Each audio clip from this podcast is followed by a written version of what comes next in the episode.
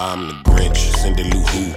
I live in Whoville, who are you? I got a dog, his name is Max. Coffee my cup, that is a fact. I was a snow, ain't need no coke.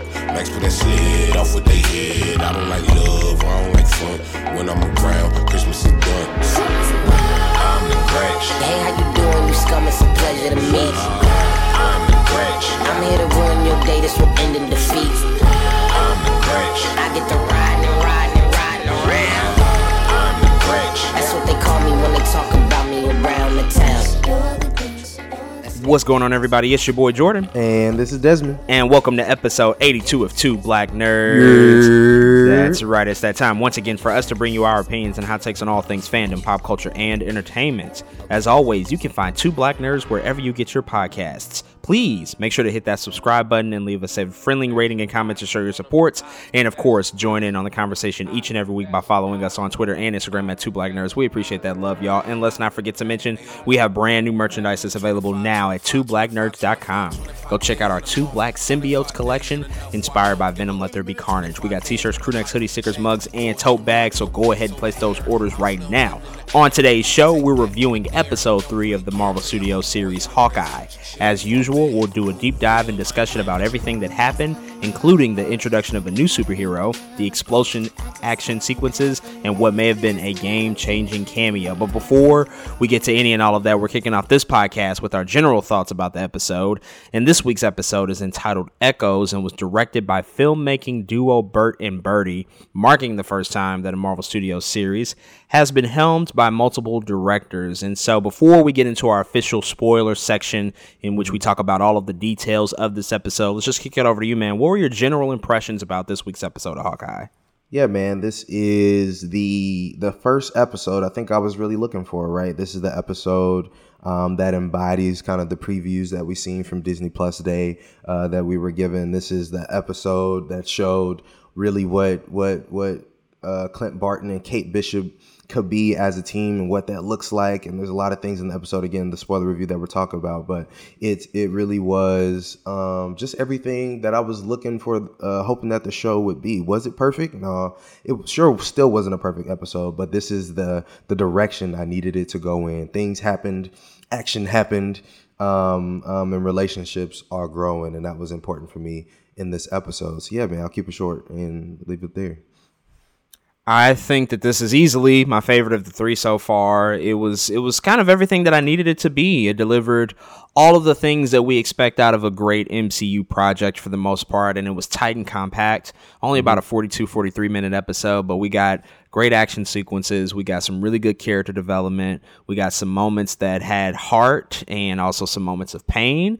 Um, so it was really something, you know, within the, you know, the confines of a 42 minute episode. It was something that delivered a lot of different things for us and Yeah. opened up some answers and gave us some information that we were that we were wondering about, that we were looking for, and then obviously continued to raise new questions as we continue to see this story unfold. And it's also just crazy to think that we're already halfway through this series, uh, especially after receiving two episodes last week. But here we are already at the halfway point. So we're obviously trucking along at a very fast pace here, and we know that there's still a few big revelations and things, you know, to still come in this series. And so it'll be interesting to see how things wrap up over the course of the next three episodes. But in, in terms of what we got here with Echoes in this particular episode, I thought it was great. And it was something that definitely increased my excitement for the rest of the series because after last week I was like, uh, you know, it's fine. It is what it is. It's not necessarily doing anything to to make me feel captivated by the story, but this one definitely got me more invested into everything that's happening and of course, again, there's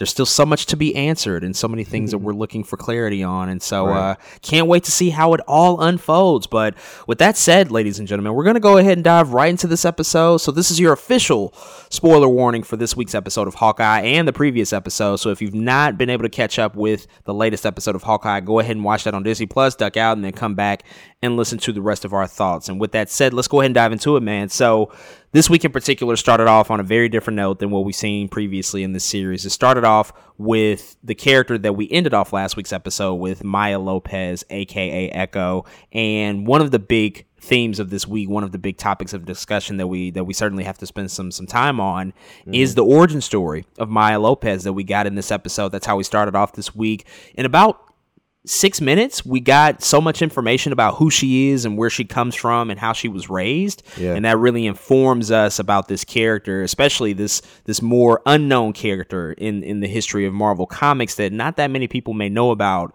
Although she's getting her own Disney Plus spinoff series here in the near future, this really provided a lot of backstory and a lot of uh, information that I think people were were hoping for and, and, and were looking for to just understand who exactly this individual is because even if you are into the comics, Maya Mm-hmm. Lopez isn't necessarily somebody that's been featured quite a ton, right? And so I think that uh, they did a really great job here at this this this character introduction. So man, what what did you just think, think about the, the episode starting off this way and everything that we saw out of the introduction of Maya? Yeah, man. Maya is quite literally a badass in a lot of different ways, right? Imagine being um however old she was in this flashback, what, like eight? Or, you know, something crazy like that. She's in school, she's deaf, and she somehow is excelling all the other students in class, whatever that's about, without being in a, you know, a, a deaf school, a school for the deaf she has a prosthetic leg and she's literally kicking dudes ass in karate who are three times four times bigger than her um, and she you know she has this this uh, loving relationship with her father who's really important crazy horse right? Um, and they're you know they they, they make shadow puppets and uh, uh, and he can't provide for her to go to the school of the deaf right? Or the deaf um, but it it I think a lot of that foreshadows um, again her character in, in terms of the things that we're talking about. He calls her Little Dragon, right? Which was uh, even a name for like Bruce Lee, you know. Uh, and it, it it really is um, a a cool origin story. One because they change it from the comics a lot. Like at that point in time when she's little, when we see that flashback, that's the real time in the comics in which uh, Crazy Horse passes, um, and that doesn't happen here in the TV show. Uh, again, we'll, we'll, we see it later, but it it I, I think it changed it changes the way I think her character is to be made because she doesn't necessarily grow up angry.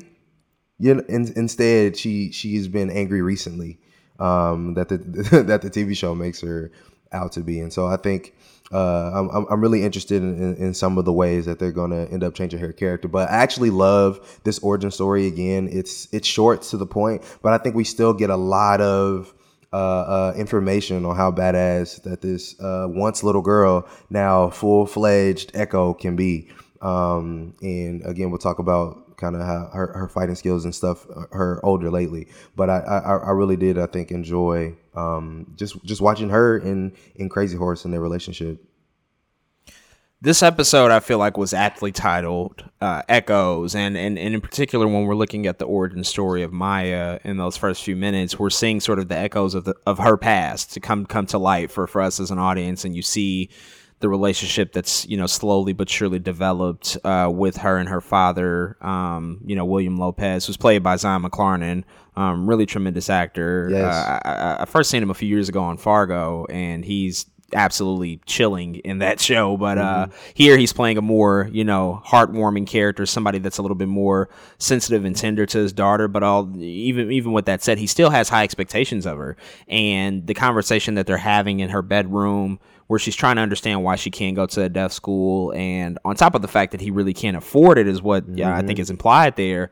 He also mentions that he wants her to learn how to jump between two worlds and I thought Yeah. that that was incredibly important for her to understand that yes, she has a you know a disability in in a sense, but that's not something that can hinder her, and that's not something that does hinder her from being pretty exceptional at everything that she does. And as you as you mentioned, she is a badass, and she's better than everybody, in, in you know in terms of physical combat, in terms Yeah. of knowing and and, and and learning ASL and being able to like read lips and do all of that type of type of stuff that you know puts her above just like regular contemporaries. Like she's kind of ahead of the curve because she's had to be. And i think that that lesson that he instilled in her at a very young age she obviously carried that with her. And that's why she is so formidable. And we see later on in the episode when she's confronting hawkeye and asking her asking him questions about the ronin suit. And she finds out that he has a hearing uh, a hearing aid. She's kind of disgusted by it. Like wait what? Like you don't even take the time to just learn to live without it. And so she kind of looks down on him in that respect because, again, she doesn't really see her condition as a disability. It's something that's just allowed her to excel and to heighten all of her other senses. And I think that that's very similar also to Daredevil. And even what we saw in like the Netflix Daredevil series as well, like when Daredevil was training and he was younger and he was learning to fight and the physical combat and all of that stuff, you know, Yeah. when he was getting trained by Stick, we mm-hmm. found out like Stick is like you you have to you have to increase all of your other senses so sharply so that your your your visibility impairment is not something that's going to be used as a as a weakness against you. You know it's actually something that you can use as a strength. And so i think that that's a good message and i think that that's something that you know is definitely important to to have come across in this episode. And so i really really love that. And the big piece of what we saw i think in this origin story is the fact that maya witnesses ronin kill her father uh, which is sort of the impetus for this this quest for vengeance that she's Right. on. And as you mentioned, that is different from the comics, right? They they did alter that a little bit because in the comics, Wilson Fisk, aka Kingpin, is actually responsible for the death of her father. Um, whereas here we see that the character Ronin is specifically the one who kills him um, as he raids a uh, it looks like a, a car dealership that has the uh, tracksuit mafia ronin is sort of on his crusade to, to wipe out the criminal underworld and he ends up killing her father who is associated with the tracksuit mafia and associated with her quote unquote uncle who is you know sort of the the crime lord over this organization and so that's really where we get a lot of that that that uh I think that motivation for who she is and who she grows up to be as well. And so that takes us to that portion to where she is confronting Hawkeye and Kate Bishop.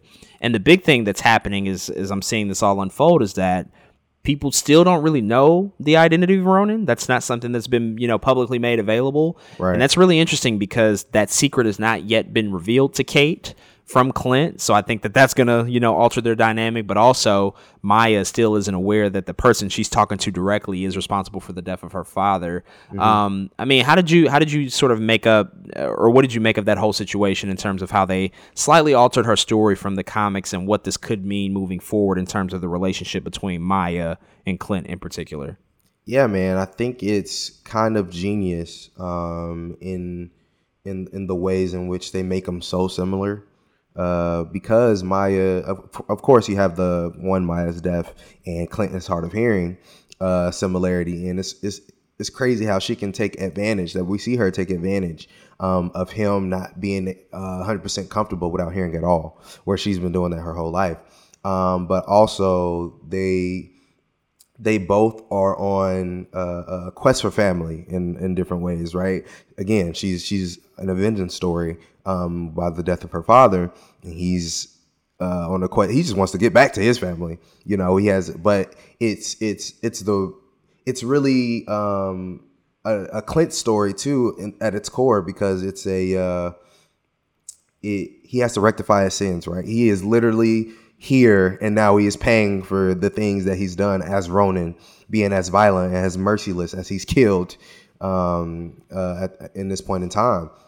And so, actually, I think this is a a genius change from the comics uh, because it, it just makes sense. I don't know, like when everything um, is transpiring, you're like, dang, that's good. Yep, that makes sense too. Um, and it gives such good motivation to everybody, all parties involved. Of course, Clint wants to get rid of the Ronin everything. He wants to get rid of it, but I I have a feeling um, the way the same way he's trying to clean it up is the way he's going to um, actually come to terms with what he's done because of Kate, right? Because of this new enter entrance into his family and being her daughter. That's that's the the by by facing it and not trying to sweep it under the rug is the way um, in which he's going to be you know uh, better. But what does that? And then, it's like, what does that mean for Echo though? Right? Is Echo going to?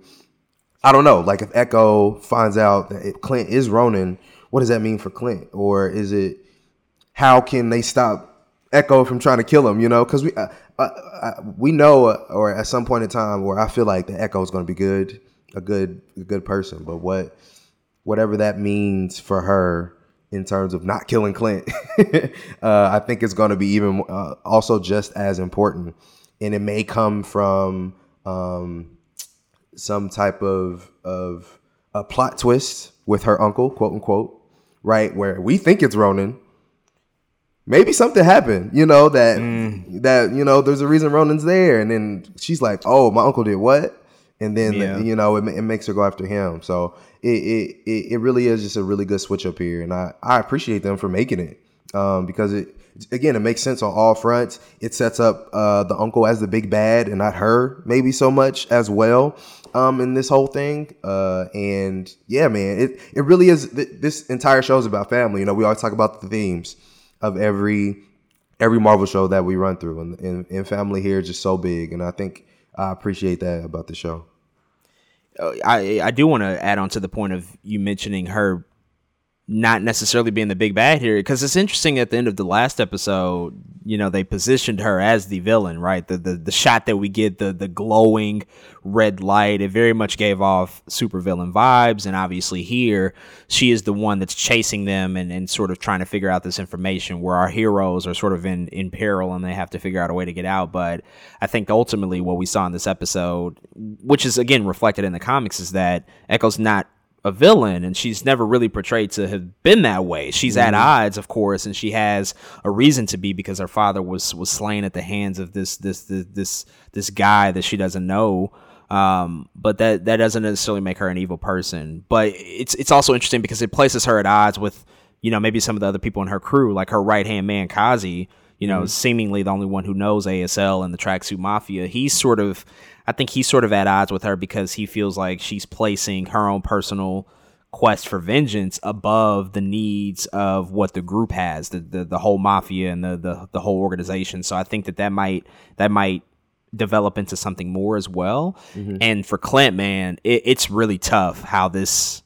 It has to come out. We have to see what this what this all means because not only is he going to have to deal with it on the Echo side of things with Maya Lopez, but he's also going to have to deal with it on the K side of things, and we could revisit that. But um, it, it, it- you know, again, I think uh, this episode is so aptly titled "Echoes," and I'm thinking of just like the echoes of the past, and Clint's past is obviously coming back to haunt him here, Right. and it's it's really well done because you can't have a guy go on this you know multi-year murdering spree uh, as a vigilante and just not not deal with that. Like it just wouldn't be realistic that these people wouldn't come back for vengeance that these people you know that he he was responsible for killing wouldn't come back and, and try to exact revenge. We saw something i think very similar earlier this year with shang-chi and the legend of the ten rings when you have um, you know, the Mandarin, uh, Wenwu, who's over this, you know, worldwide criminal organization, and some people came after him and his family, and that ultimately led to the demise of of his of his of the love of his life. And so I think we're seeing a similar situation play out here. So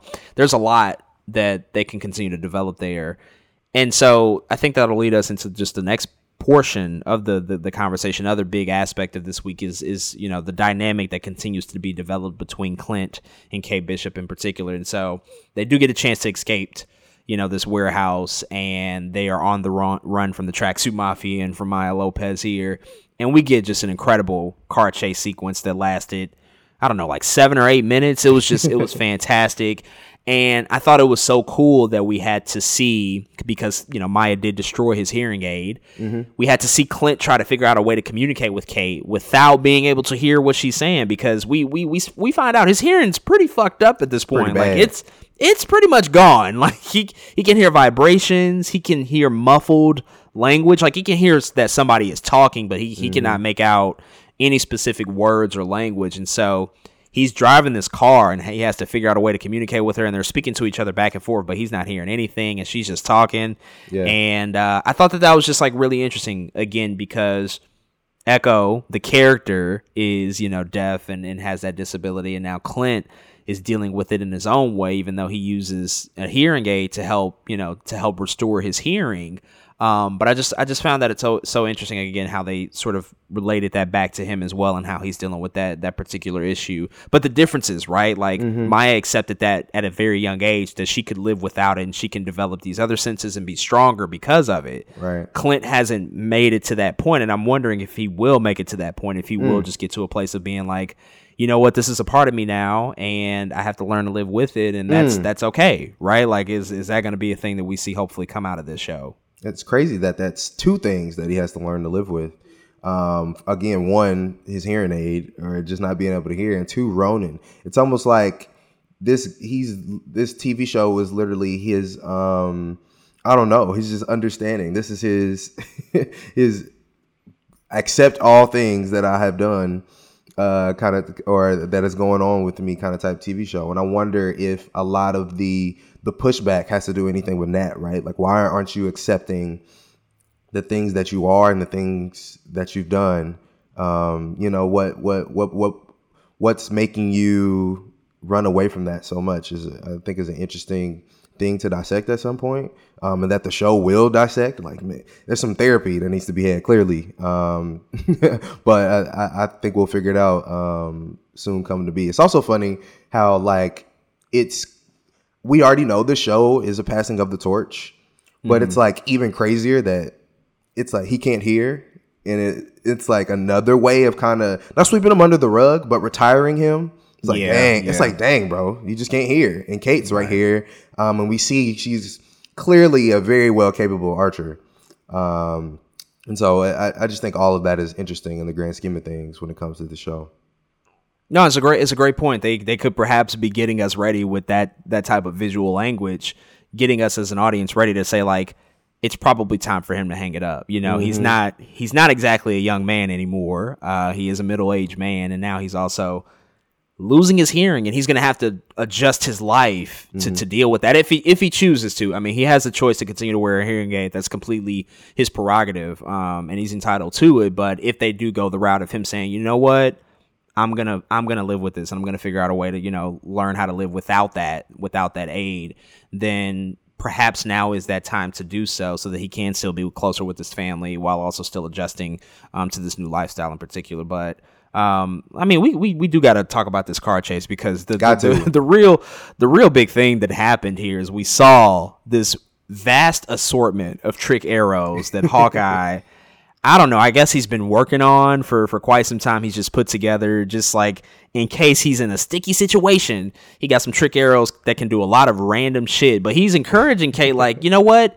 you got to be careful with these. Like, there's a lot of trick arrows in here. Some of them are really, really dangerous. Be careful which ones you pick out. But she's mm-hmm. she's young, she's scrappy, she's just trying to get out of the situation. So she's using whatever she can to fend off the tracksuit mafia. And we ultimately see that there's eight different trick arrows that she ends up using, all of which vastly different from each other. They're wildly random. Uh, some of them are fantastic. Some of them are probably completely useless. And I feel like we got to rank these. We got to rank these in terms of either how important they were in terms of this this car chase as a whole or just like personal favorites and so mm-hmm. I'll just list them off here individually and then we can we can we can you know each take a stab at ranking what we think were the best trick arrows so we had a USB arrow which I mean, it's literally what it sounds like. It, it, it has a flash drive on it. Um, we had like they didn't name this one when they were in the car chase. They pretty much had a name for all of them, but they didn't name this one. It was like a webbed arrow or like a spider arrow when she shot mm-hmm. it into the car and it expanded out and pulled like the different Christmas trees and the gates and stuff like that. So it, it created like this web effect. We had the plunger arrow, which uh, Kate was not fond of until it saved her life. Um, we also had a smoke bomb arrow, which when it was shot, it created this big purple cloud of smoke. They had the silly putty arrow, which I'm gonna call the Ivan Ooze arrow because it looks like the purple goo from Power thing. Rangers. I'm like, wait, Ivan Ooze? Like, what's going on here? um, there was the acid arrow that she used to shoot down, um, shoot down the light, uh, mm-hmm. the speeding lights. light. Yeah, mm-hmm. the, the speeding light signs in order for them to not have to stop at a red light or a yellow light or anything like that. They had the explosive arrow, which again is self-explanatory, completely exploded a van, and then the Pym Tech arrow, which was crazy to see uh, when Clint shot at it. It basically became bigger um, using the Pym Tech particles and damn near destroyed the bridge that they had crossed over into Manhattan. So, yeah. uh, what, what what what would be your least favorite? Let's go from the bottom to the top. What was your least favorite arrow out of these? I mean, eh, for for interest wise, it has to be the USB arrow. At least right now, right? I mean, it didn't do anything that we it didn't do nothing. It didn't do anything. So uh, USB arrow has to be at the bottom for sure. Yeah, yeah, I agree. She literally shot it at one of the mafia guys and it just bounced off of him. We saw nothing of it. So I don't know. It'll probably be important later on, but had no purpose. Mm-hmm. Uh, what what would be the seventh best for you?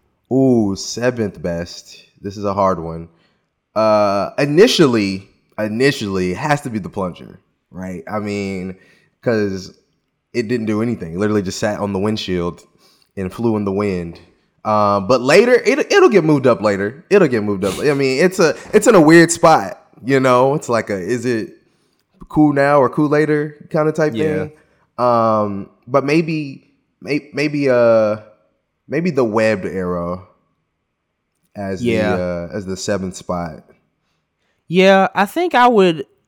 I would also put the webbed arrow at the seventh spot because it, it was a brief distraction um, that did a little little something, but it just wasn't the most effective thing. Like it wasn't, and it also, I mean, it was creative. Don't get me wrong; it was very creative how it just like did that. It, it's it's it's extremely capable. I feel like though, in better hands, it could have been utilized in a more meaningful way. Like it was just kind of messy. That you know, that's that was the most the most that it did. Um, the sixth one, I would, I would, I would probably put the, I would probably put the acid arrow at six for me. Yes, in this specifically in this scenario, because imagine you just hit somebody with an acid arrow. It's the most dangerous thing I've ever seen. uh, like, I mean, they're they're dead. Like uh, Murder on the spot. It has to be top top two most dangerous arrows there are. Acid air, like I just. I'm just thinking of all the applicability that it could have into the world. I don't know what else you would use it for, but what she used it for. But like, I don't know. It's a pretty dangerous arrow in terms of being cool. You know, um, it could get dark. yeah, you can really. I mean, Jesus, acid arrow. That that that's so specific. You can really take somebody out. Like if you use it on a, a human, it's it's a wrap. But the way she used it here, um, you know, again, something that just kind of like helped push along, you know, their ultimate goal, which was to escape and to and to evade the mafia. So it did what it needed to do. It just wasn't the greatest thing. Yep. after that, I think I don't know. From it's between it's between the smoke bomb or the putty mm-hmm. is where I mm-hmm. probably would put the next Also- one of the next two. I call the smoke bomb arrow the Agatha Harkness arrow because it was like purple smoke. Yeah, I was like, oh, true. it's Agatha Harkness arrow. Okay. Um. Yeah, that they're close because they kind of did the same thing. They both were pretty effective. yeah. You know what? I'll say this. I will put I'm gonna put the putty arrow mm-hmm. at five and the and then the smoke bomb at four because. She should have used the putty arrow correctly because Clint Yeah, told her the shoot it at the wheels at the Yeah. tires. Mm-hmm. But she didn't do that. She already let it off and it hit their dashboard. And I mean, it just kind of took their vision out for a quick second. But if she used it correctly, it would have been higher on this list. Because Yeah. to see it on the tires, that would have really that would have really fucked that shit up. How real does how does like how does he know what the arrows are and like they're not labeled or like I don't really understand how she doesn't know what they are. Like she should have known. I don't know. There's no way she could have known what was going to come out of the arrow, so she couldn't have used it right in the first place. So it's. Yeah, crazy. no, I mean. It was it was all a crap shot. She was just shooting them off, just seeing what would them. happen, and and you know, I mean, it could have. I don't know. One of them could have had fucking anthrax in them, and she could have shot that off. And I'm like, damn, you shot the anthrax arrow? Like, you shouldn't have done that. Maybe that was Um, one of the four he didn't put up there. It's- I hope it. I hope it wasn't. arrow. Again, unless you're trying to take somebody out seriously. hey, like, hey, he was Ronin at some point, bro. Some- he got some darkness in him. Well, that's how I was also wondering. Like, when did he make these? Like, was this a recent creation or was this like I'm no, I'm thinking some real dark shit. Like, I might need to use this acid arrow one day if I got to really just eviscerate somebody. I think you got to be in a dark place to even make some some shit like that. Like, it's kind of crazy. Um, at three, I would I would say the explosive arrow because boy, it made a bang. It took out a whole van. Um, yeah. How many people died? I mean, there was Uh, one person at least driving a van. Like, they just killed somebody. I was wondering that same question. I was like, did they die? Or is it just like, what's going on here? Did the car, it, it was a pretty big explosion. I mean, yeah, I don't, I don't know how you and- survived that one. and the- again, she said there's four more arrows more dangerous than that. I mean, explosive arrow and an acid arrow, and he put four of them down. What is like what is in there? I just re- kind of really need to know what's in those arrows, those other four arrows. Yeah. But Well, I we have to see it. Yeah, they teased it, so we we, we got to see it at some point. Like, what are these other things?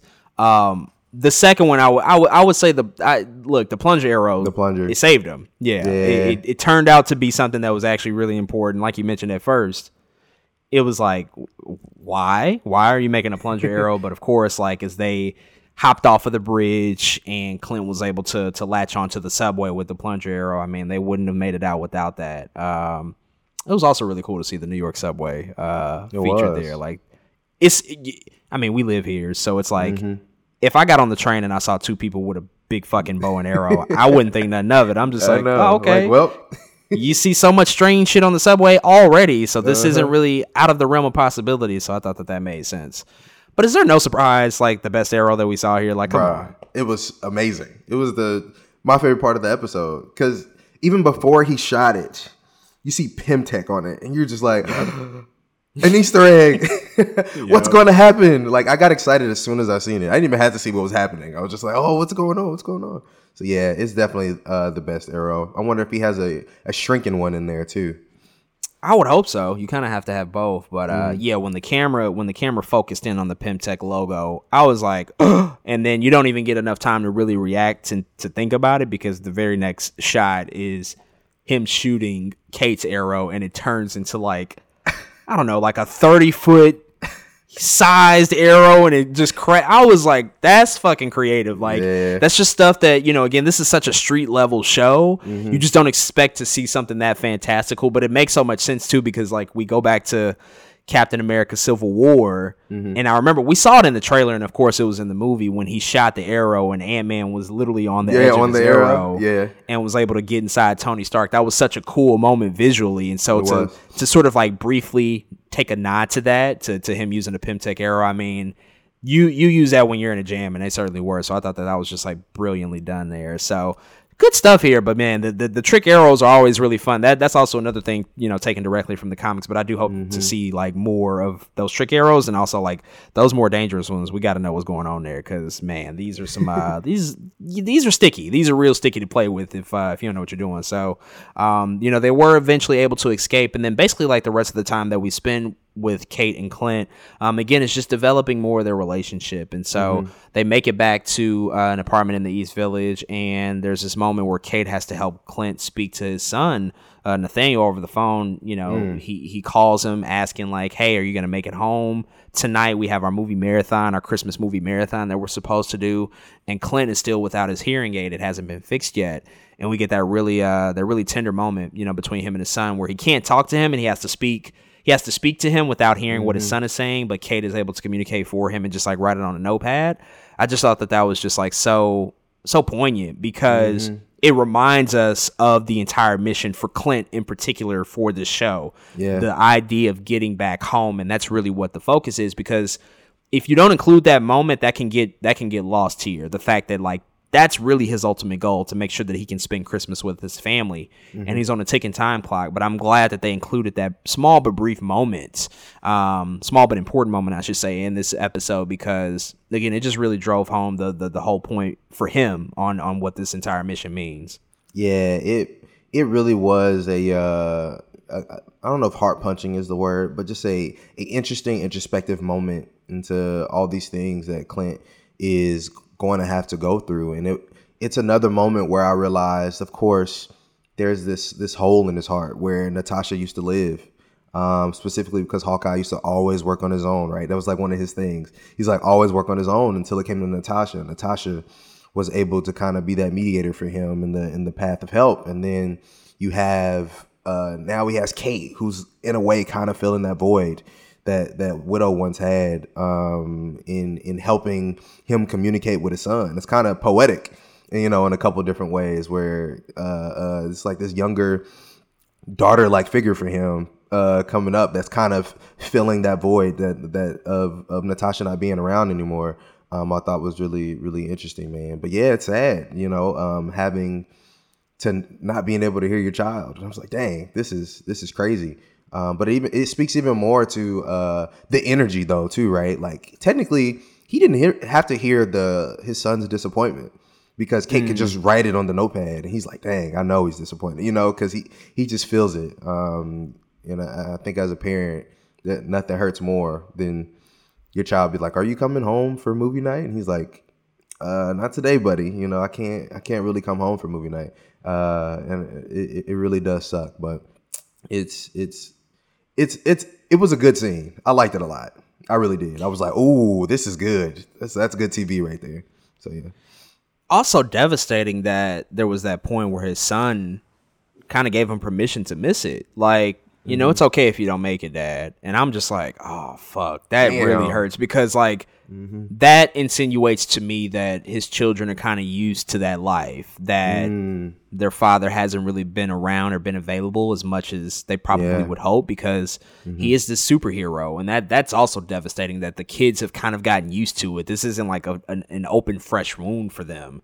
And i think for him as a father that has to just be like fuck like that provides even more motivation for him as a character to say like no i have to do whatever it takes to be able to make it back home to spend this precious time with them because i haven't had it and um I just thought that that was so well done. It was so it was so well acted, also by Jeremy Renner. You know, people I think sometimes forget when you have these, you know, these fantastical superhero shows and these costumes and all this action. Like, Yeah. this man's a really good actor, and he, when he when he wants to, he can he can get those chops out. And I think we're we're able to see that. Like, mm-hmm. the show is doing what the Avengers movies never could and never mm. did. They never gave that time for him to just like have that emotional range so that we can just see all of these different things that he's wrestling with. And and and one of the big things that he's wrestling with is like establishing this trust in this relationship with Kate in particular. And we're seeing it grow and we're seeing it grow in really cool ways. You know they had the moment in the in the diner um, where they're eating and Clint's got his hearing aid fixed and Kate's going back to this whole Brandon conversation. She's not letting it go and you have that really cool moment of her sketching out the comics accurate costume and she's like you should get a mask and he's like i would mm-hmm. never do that. Reinforcing the idea that he's like he's trying to be a ghost. He's trying to be under the radar. That's that's in his dna he's not somebody that seeks out the limelight which is all the more salient i think because in the first episode we get to see that like new yorkers they know mm-hmm. who he is. People know that he's an avenger. So as much as he's tried to like get away from the limelight people still recognize that he's like this famous person. Um, but he doesn't i don't think he really takes takes that stuff well. He's not really looking for that. He's not looking for public validation. He's not Yeah. looking for all of these accolades and to be recognized. Like he just he just wants to do his job and just like be with his family and be under the radar. But that's not the life that he can he can really live at this point. But in that moment, I was starting to think again back to the fact of Kate doesn't know that this guy was Ronin, like this person that she idolizes and has looked up to for such a long time, and has, and has modeled her young career after. Uh, went on a on a very dark path for for for quite a while and became a vigilante and and Yeah. murdered people. You know, whether it was just or not obviously can be debated um, but i think you can you can look at in, in particular with what we saw at the beginning of this episode him killing him killing maya's father you have to look at that type of situation and ask like well how many other times has that happened how many mm. other people has he killed and and has orphaned a child or taken away somebody's brother or potentially mother whatever it might have been and so i'm just wondering what it all looks like when kate inevitably finds that information out because she has to. That has to happen in the show. I think in order for them to reach to reach a new place, to reach an ultimate understanding of each other, and to accept each other for who they are.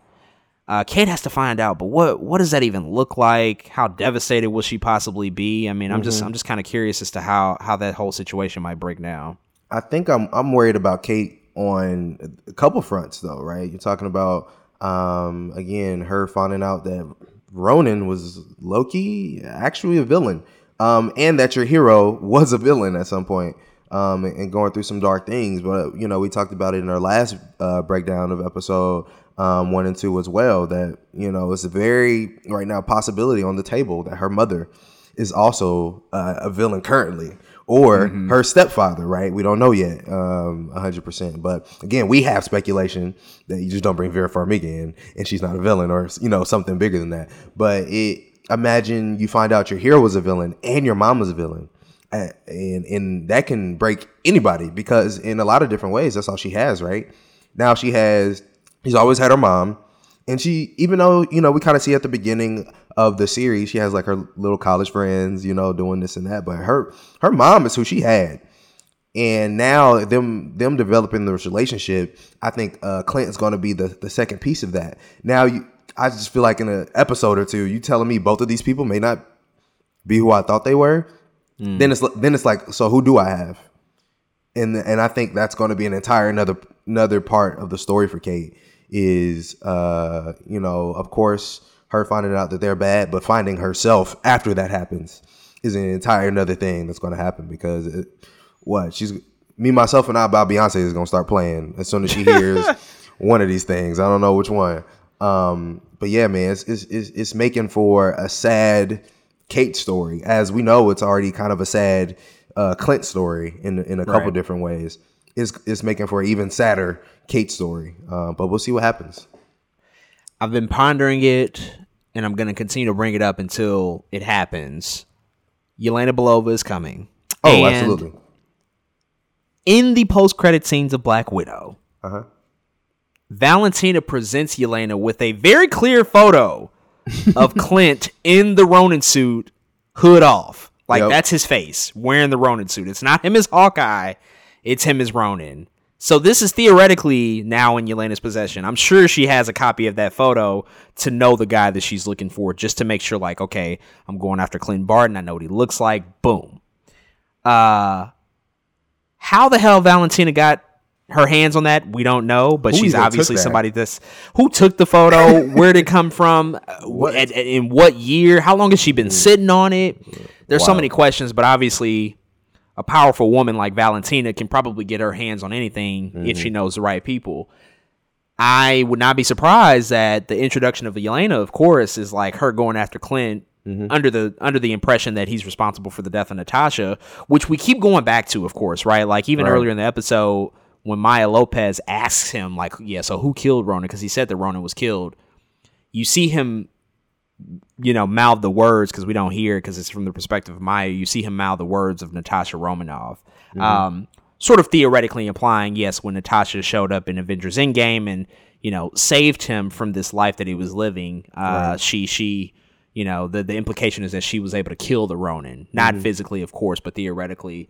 And so we're going back to that Natasha connection, which I'm glad that they're doing. I'm really glad that they are doing that. But I, I- I just wouldn't be surprised if Yelena shows up, obviously after Clint, and in in so doing, we we we get the the unintentional exchange of information that Yelena's like, this man killed Natasha, and she's like, mm-hmm. wait, what? And she has that photo, and and that's that's how you get that big reveal. You know, I wouldn't be surprised if that's what if that what that's what occurs, and that'll mm-hmm. even be more devastating to your point because that wouldn't be Clint revealing the information. That'll be her finding out unintentionally, you know, mm. almost inadvertently, and so that's an even bigger betrayal, you know, probably in the eyes of Kate. But we'll have to see. That's just speculation um, on my part. But we, we will see what happens when Yelena does show up. Um, of course, we got to talk about the other big thing out of this episode. Oh, uh, yeah. which is the big elephant in the room, uh, and that's the fact that there is a there is a crime boss over this organization, over the tracksuit mafia, that's alluded to um, at the end of last week's episode. You know, audience members are probably led to believe that Maya Lopez is in charge. In fact, she's not. Um, this is even an exchange that, that, that Kate and Clint have um, after they escape the mafia. Kate says that she thought that Maya was the boss, and, and Clint responds like, "No, there's someone above Maya, someone you don't want to mess with." And even earlier in the episode, when we were getting that origin story, we heard the words of William Lopez saying that like your uncle's gonna gonna you know take you home today, and we see a man off camera. We don't see his face. We only see you know the lower half of his body in his hand. He you know sort of pinches the cheek of Maya, young Maya Lopez, and, and chuckles off screen. And obviously that that spurs up questions like, well, who's this guy? And we've long speculated and pretty much know that this is this is going to be Kingpin, but not just any Kingpin. Vincent D'Onofrio's Kingpin from the Daredevil series on Netflix, um, thus creating a universe hopping character, another universe hopping character, uh, very similar to what we saw with J.K. Simmons from the Sam Raimi Spider Man movies to the current Tom Holland iteration of the character. Yeah. It looks like we're getting a very similar thing here. Um, is there any chance that this isn't Vincent D'Onofrio's Kingpin? Let's just put that out there right now. Is there any chance that he's not that person? Not to me. It's too it's too it's too one to one, you know? Yeah. Um in the comics, uh there was uh of course their relationship between Echo and Kingpin. She called him dad, right? And we see how like different how just they're, they're making subtle changes in the story. And uncle also just makes sense here especially given that her dad was with her her entire life. Where in the comic it makes sense where kingpin killed crazy horse early. And so of course if she spent all that time with kingpin growing up she would refer to him as dad. Where here uncle makes sense now um, as him being uh, uh, over the, the tracksuit mafia so it has to be i mean who else? Uh, you know, I mean, uh, Right. there are so many comic nerds in the world. I feel like if it was anybody else, we would have figured it out, or like we would have thought, oh, this is also a possibility. But literally, any and everybody under the sun who has talked about this show is like, it has to be Kingpin because who else could it be? The yeah, that's that's the only other person it could be. Yeah, I mean, they also i- in in the flashback where you know right before Ronin kills Crazy Horse, we see that they're at Fat Man Fat Auto Man, Repairs. yeah, I'm I was like, like, okay, there's no well. way. Come on, I'm Come like, on we're just directly doing it now. Um, I mean, listen again. This is another situation where it's like, hey, is there any actor better that can play Kingpin? no, No. like, then why change him? You know, yes, the Netflix, you know, Daredevil series and that whole Defenders universe isn't directly tied into the, you know, the MCU. We've we've we've learned that now. I think we've all mm-hmm. come to accept that for the most part. But you know, we're all educated enough to say like, well, we still love this guy as that character. We still Yeah. want to see him, and obviously that show was left on a on a bit of a sour note. You know, nobody was ready for the Daredevil series to be over. Like it was, mm-hmm. it was great for all three seasons. and Yes. people wanted more, and the way that they left it off, it implied that there would be more. yes, And so the fact that we get a chance to return to this character by, you know, such a phenomenal actor who just really embodies the kingpin, um, and for him to be introduced in this way into this show just makes so much sense. And I think it's definitely happening at the right time. And, and the fact that they can connect them so specifically to Maya Lopez again, adding on to what they've done in the comics, but then make it work for this Hawkeye series because there has been so much, so much you know DNA that's been threaded between the Daredevil character, but to make it work for this Hawkeye series because Daredevil hasn't arrived at least quite yet.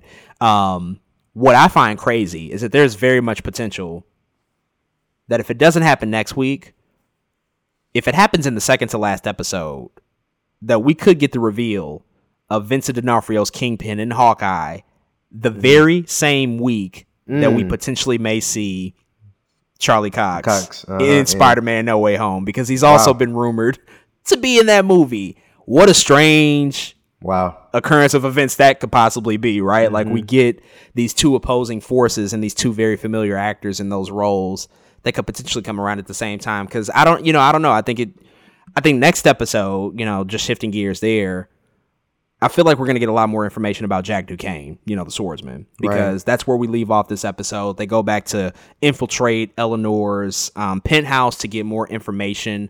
Um, and we see that Jack Duquesne arrives and has the, the Ronin sword and he threatens Clint with it. And that's kind of where we're left off for this episode. So I just wouldn't be surprised that if by the next episode, it just seems, you know, sort of like the formula. Like they leave us on a cliffhanger, of course, and the particular character that we're left with is who we end up spending a little bit more time with the next episode. So I wouldn't be surprised if there might be flashback information to Jack Duquesne and who he is, or just a little bit more backstory to how he came into this whole story. Because we're just we're wondering if he is truly a villain or if he's more in line with his comic accurate nature of being a little bit more of a hero, um, and just sort of all these villains in the air that we have to deal with. Like you have the tracksuit mafia, you have this uncle guy who we presume to be Kingpin, you have Maya Lopez who's still sort of treading that line. Mm-hmm. Yelena Belova is going to be an antagonistic force when she arrives. Yeah. We can only assume that she will be at least, Wow. right? Jack Duquesne, we don't know about him, and then Eleanor. There's obviously so many question marks hanging above her. So they're they're kind of juggling a lot in terms Yeah. of who to trust, who not to trust. Um, any anticipation and thoughts on what we might see out of next week's episode? Yeah, man, I think you're right about Jack Duquesne. A lot of swordsmen. I think we'll get a lot of his um his mo man what he has going on is he who he says he is you know uh kind of type thing and what's what's crazy is i remember talking um in our in our last hawkeye episode where i kind of explained how swordsmen actually trained hawkeye in the way of the sword by way in in how good he is with the sword and now at the end of the episode they meet right but they haven't looked each other in the eyes yet. So I'm I'm curious which direction they're going there. If they if somehow they do miraculously say, "Oh nope, he used to train me," or if they're going the opposite direction and they're strangers. Um, and and what even even what that looks like. I also think because swordsman comes from money, we'll get more Easter eggs about uh, Kingpin. Actually, Kingpin has any and everything to do with money and just buying stuff. And it, it, it wouldn't surprise me if the auction where he the Ronin suit was and the Ronin sword was was ran by Kingpin. It wouldn't Mm. surprise me if Kingpin is the one who bought Stark Tower because that's very possible, right? Um, that's a that's a whole thing that could be true. Uh, because Right. Norman Osborn isn't really here yet. uh, the only other person, again, in our minds who's here that could have bought that tower is Kang, and that still doesn't fit completely in the puzzle yet. But Wilson Fisk buying Stark Tower is like, well, shit, that might make sense. You know what I mean? Right. Um, so I think we'll we'll again continue to get Easter eggs again until the very either the very last episode where uh you know he could be revealed. But um yeah, I, I, agree with you. I think we'll get a lot of Jack Duquesne stuff.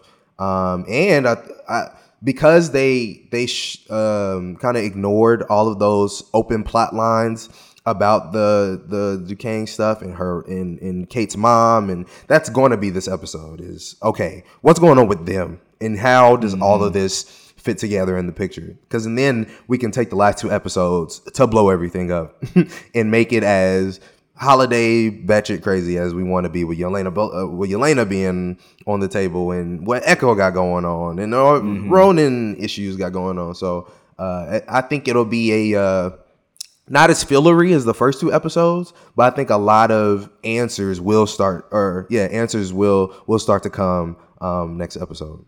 Yeah, yeah, I agree. I think that uh, it, it feels like the right time to do that as we're shifting towards like the second half of this, and you know, just sort of as we wrap up here, I do just want to like point out like a, a couple of small things. One, when uh Clint went to get the hearing aid fixed, and they found somebody in East Village, and the lady was like, "Yeah, I can fix it for you, but cash only." That's such a New York thing. I was just like, "Oh, yep, y'all are getting that right," because all these local mom and pop shops, they're not taking no Oh, sort man. of Apple Pay. They're not taking no debit cards. It's like cash only. So I really like that. Um, also, the fact that Clint and Kate were being held at a KB Toys warehouse, like an old, eh, or probably an old KB Toys, like an actual physical store. Random. I thought that that was it was it. it was so cool because KB Toys, I feel, is very much like tied into the DNA of like the Christmas holiday season. Mm-hmm. Like when we were growing up as kids, when like Toy Stories were still a thing, like Yeah. Toys R Us, KB Toys. I'm like, oh my god, that's such a throwback. Like Mm-hmm. whoever's behind the show, they have a particular affinity with that with that specific era. Uh, I assume they were. In, in like the deep depths of Brooklyn, because it looks like when they were crossing the bridge, they were going into Manhattan. Mm-hmm. Yeah, Um, like that. If there's really a KB Toys like old warehouse in Brooklyn, I kind of want to figure out where that's at because that would be know. amazing. But uh, yeah, very much accurate to like that whole representation of New York. But yeah, man, we have a lot to look forward to. Obviously, there's more questions on the table that we have to see unfold over the course of these next three episodes. Uh, we're already halfway through, so it'll be exciting to see. Any any last thoughts on Hawkeye and just like what we what we saw out of this week's episode? Uh, she finally named the dog Pizza Dog. She did, yes. It hasn't. It, it- Clint hasn't changed it to Lucky yet, which he did at Mm. some point. Um, but we'll see what happens. Right now, it was unnamed. Now he's Pizza Dog at least, and maybe uh maybe Clint will say something. I don't know. I don't know, like a cool quip at some point where it's like, oh man, that's a lucky dog or something like that, and they'll be like, oh, Right. luck, lucky, Lucky the Pizza Dog. Here we are. Um, so I thought that was a, a, a cute little Easter egg, I guess. Um, but Absolutely. yeah, man, uh, no, nothing much more to say. I think uh, I- I said it all, but I'm more excited for the next episodes more than I was after watching the first two. I know that um, this this third episode really was important. I think um, for for what the show has going on. So yeah, ex- excited, man. Absolutely. And with that, ladies and gentlemen, we are officially down and out for this week's episode of Two Black Nerds. Thank you, as always, for tuning in. We will be back next week, of course, to talk about episode four of Hawkeye. So definitely be on the lookout for that as we continue to break down this series each and every week with all of our spoiler thoughts and analysis on each episode. So until then, keep it locked, and we'll be back next week. With that being said, y'all, we are Audi 5000. And please remember, always bet on black. Appreciate y'all. Love y'all. Thank you for listening to another episode of Two Black Nerds, where we're two black Too nerdy. and we out, y'all. Peace. I get the